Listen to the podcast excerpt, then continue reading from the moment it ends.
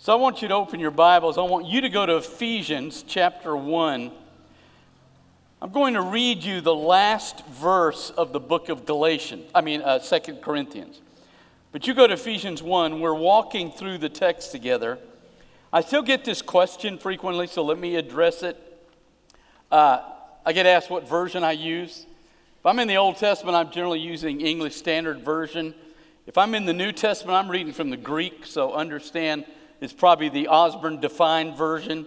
So just uh, can't purchase it, not worth much, but that's what we're going to read from.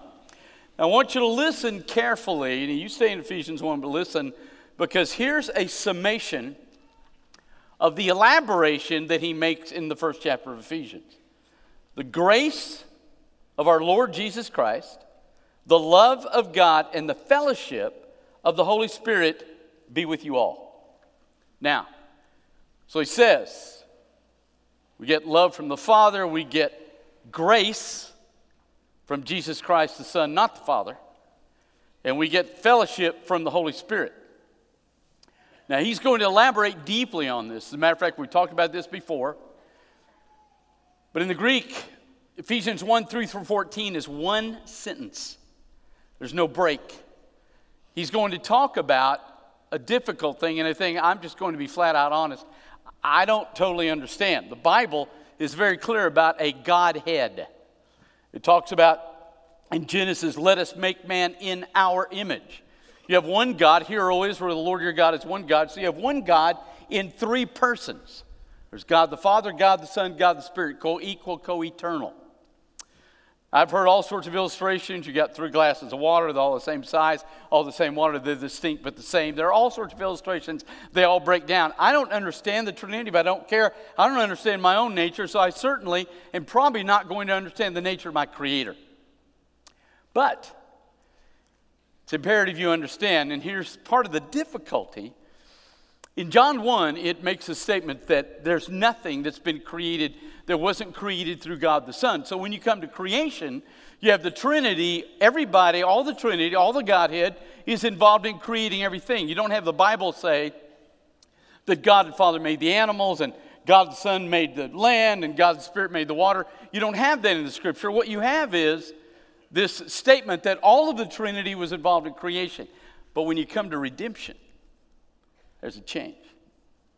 Now, each person of the Trinity, each member of the Godhead, has a distinct purpose. That's what he's saying at the end of Second Corinthians, and it is what he elaborates on deeply inside Ephesians 1 through 14. So, we're going to look at today God the Father's role in your redemption. Now, this is really fairly critical because any of the cults, if you believe that there is God the Father, God the Son, God the Spirit, they are co equal and co eternal, one God in three persons.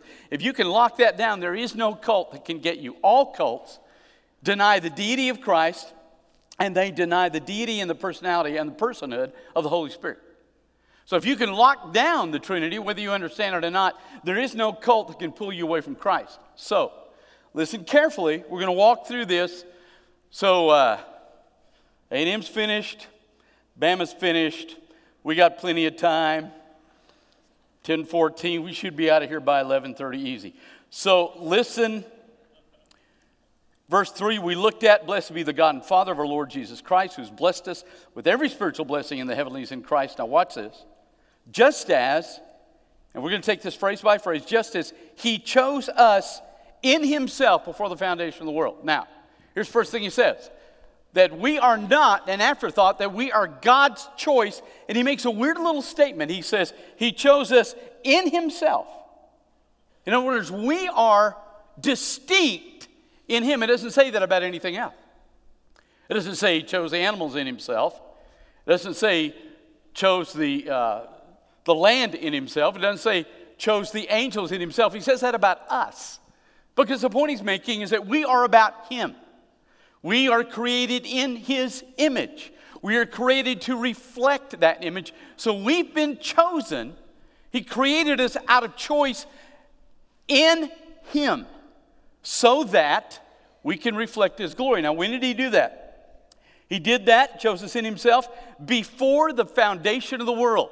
In other words, we're not an afterthought It's not like God finished creating on the sixth day and looked around at the angels and said, Are we missing something? Maybe we ought to have some people down there. Let's create some people. It's not an afterthought. Before he ever started creating anything, we were chosen. So that, if that's true, then first five days of creation, right, are all for us. Everything's about us. We are the apex of His creation. We are the highest thing He's made.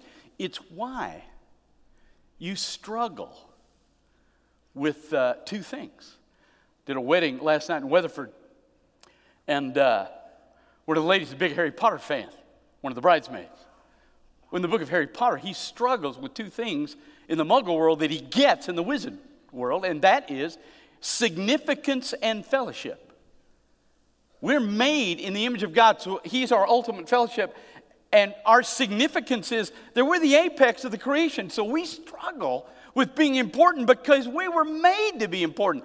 Every single thing He did, all those days, all the creation was leading to us. It's like planning for a wedding. I've heard rumors so my daughter's getting married in October. Let me just say this. I'll probably be divorced after this part of the sermon, but let me just say there's more planning going to a wedding than they did in World War II invading Normandy at the end of the war. I've never seen anything like this. The other night we had a bunch of women at the house discussing the wedding. They were there several hours. They're coming back Tuesday.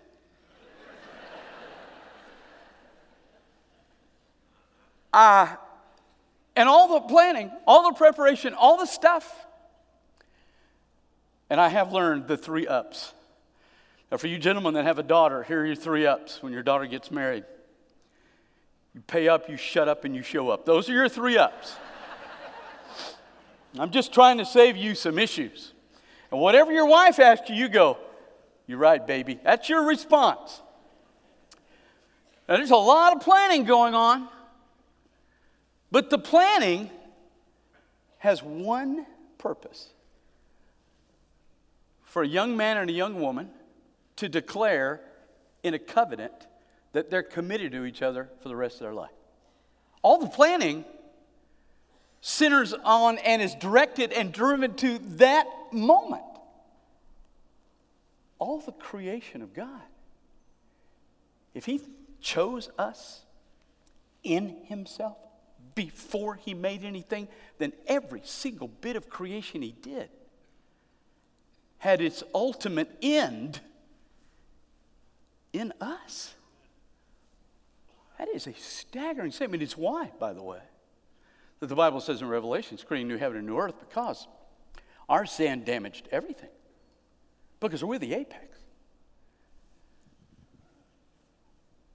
So, he did everything to result in us. why would he do that? Look at what it says. He chose us in himself before the foundation of the world that we might be holy and blameless before him. Now, holy, now if you're Baptist, first thing your mind's going to is rules. I wonder what the rules were. I'm sure he sat down and said, Okay, Adam and Eve, here we go. Here, here are the 18,000 things you can't do. No. Holiness both in the Greek word hagios and the Hebrew word kadosh, both words refer to one thing that if you're holy, you are set apart for one purpose. Not two purposes, one. That's what both words mean in both languages. So when he says we're holy, that is, he's created us for the foundation of the world in him. Now we're here, and our purpose, and the reason he did this, is so that we can single handedly reflect who he is in this world. That's why I made us. That's our one purpose. It's not a bunch of different rules. As a matter of fact, when you step into the Garden of Eden, how many rules do you have? One. Don't eat from this tree.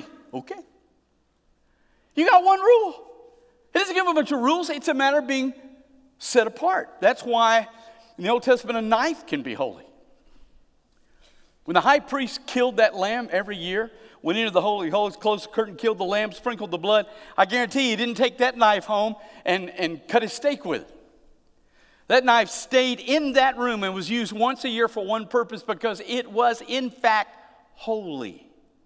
So when he says he created us to be holy, he created us to absolutely be single minded and centered in on who He is and His glory. It's about Him. And here's the amazing thing the enormous freedom that He gave us. One rule don't eat from this tree.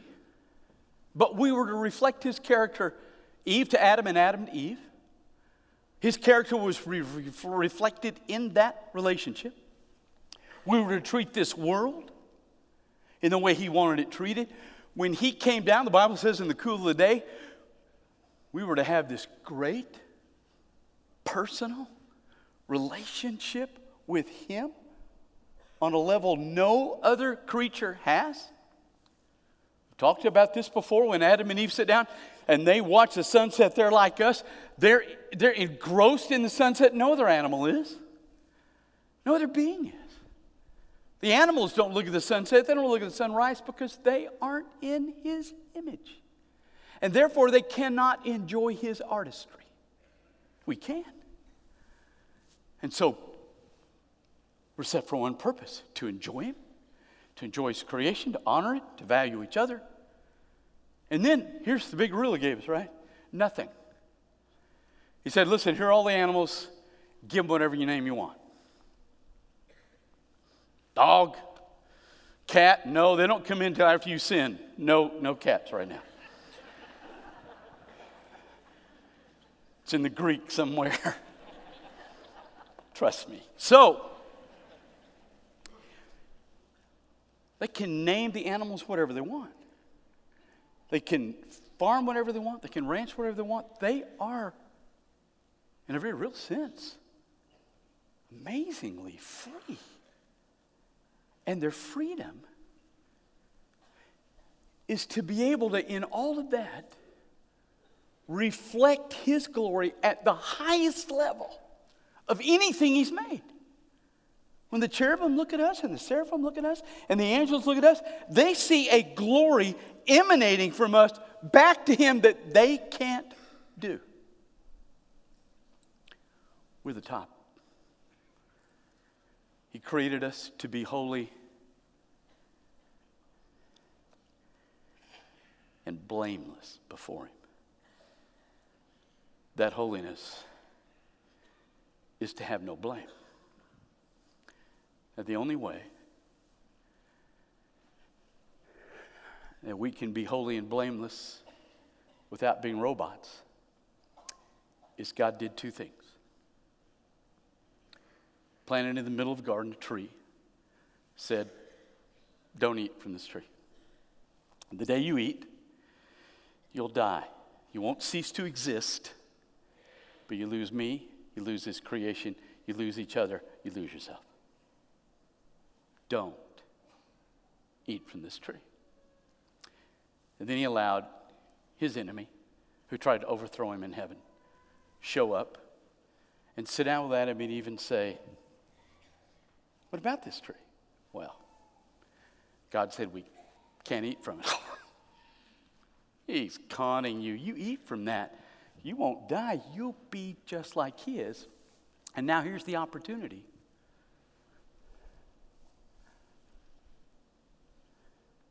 For us to be blameless in our holiness. We're the apex. We be chosen in Him before the foundation of the world, everything's made for us. Here's our chance in our free will. As moral free agents, he didn't want a bunch of robots. Here's our chance to be blameless in our holiness and to look at this being and say, I don't want what you want. I believe what he says. And we said no. And now, we feel blame. Because right after this, God comes into the garden says, Where are y'all? Adam and says, Well, we hid because we were afraid. Who told you? Did you eat from the tree I told you not to? For the first time, we feel blame. And we've lost our holiness. And now we lose everything. We're pushed out of the garden, we lose Him. We lose each other. We're going to blame each other for that till we die. We'll have two boys, one will kill the other. We will pass down our rebellion. The world will become inhospitable. The animals we used to touch and caress and name and enjoy are now a danger to us. The world is now hot, cold, dangerous. It's, and we are eaten up with guilt. We have, in fact, become blamed because we're no longer sold out to Him. And now we're out of the garden.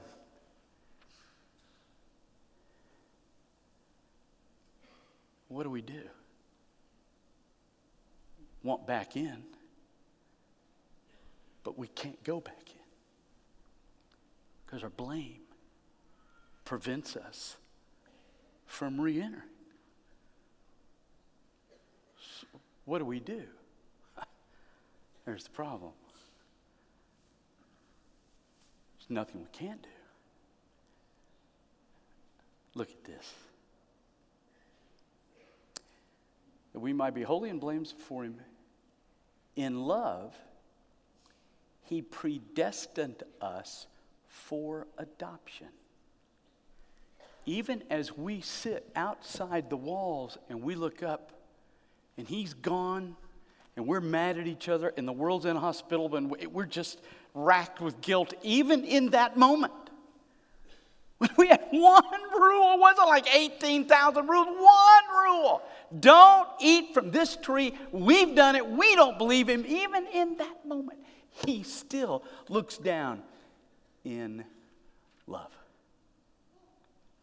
Never does he ever quit being in love. Listen, with the apex of his creation.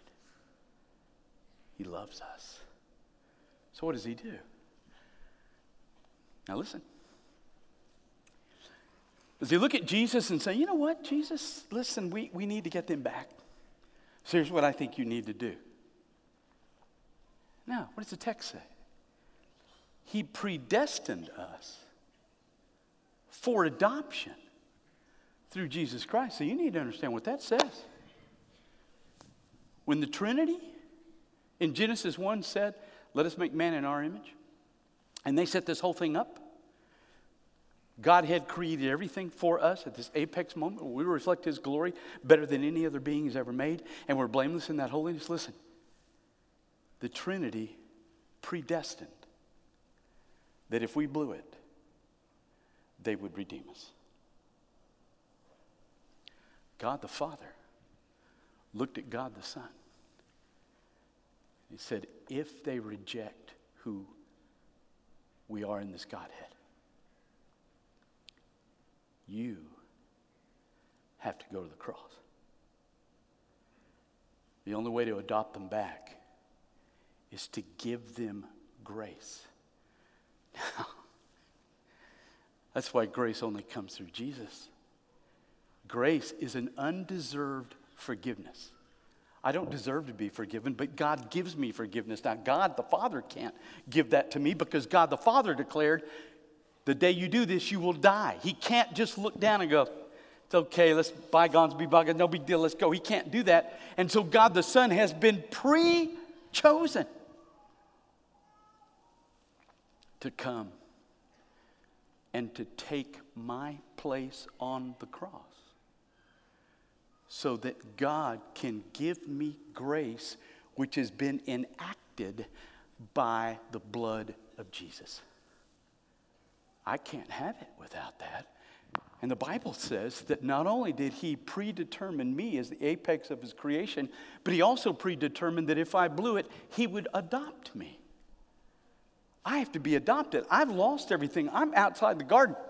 He's not my father anymore. But now, through Jesus Christ and my faith in that, then adoption occurs, and now I'm back in the family.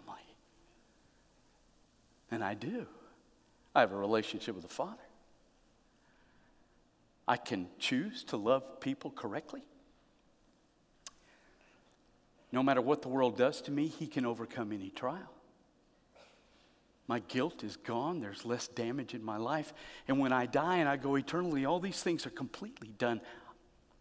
I've been adopted.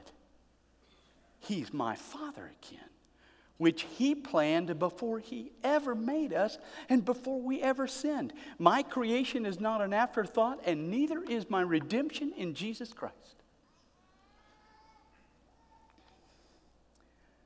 Based on the goodwill the good pleasure of his will. He adopted me through Christ unto what? Himself. How did he create me? In himself. What does my adoption do? It restores me unto himself. It's all brought back. That he determined before I ever sinned. Under the praise of the glory of his grace.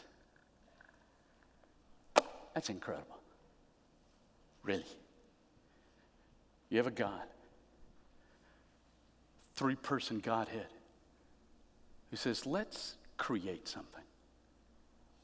Let's create all this stuff so that we can put right in the middle of it a being who will be the apex of our creation, who will reflect the glory of this Godhead greater than any other creation. Oh, and don't want mindless robots. So we're going to offer them the chance to be blamed. But if they make the wrong choice, they're so important to us. We're going to do what we have to do to adopt them back. I do understand a lot of things. I don't understand how in the world you say no to a God with that heart. Let's pray. Father, your word is staggering. It is beyond my ability to rationally ponder. Father, all I can do is look at what you write through your spirit, believe it, and allow it to sink into my heart. I don't understand that kind of love. I don't understand that kind of creative desire. I don't get any of it. But I will tell you that I'm grateful for the day your Holy Spirit made that truth known to me in my soul. And combined with my faith, you adopted me back. Thank you. Amazingly, for who you are. In Jesus' name, we thank you. The Heads bowed and your eyes closed. If you've never been adopted, We'll share with you how to do that. It's nothing you do, He's already done it. If you're here and God's calling you to be a part of this fellowship, we want you to come. Steph and I are here at the front. If you want to just come down here and pray with us, anything in your life, we'll be glad to do that. So, as the Holy Spirit speaks to you this morning, you come.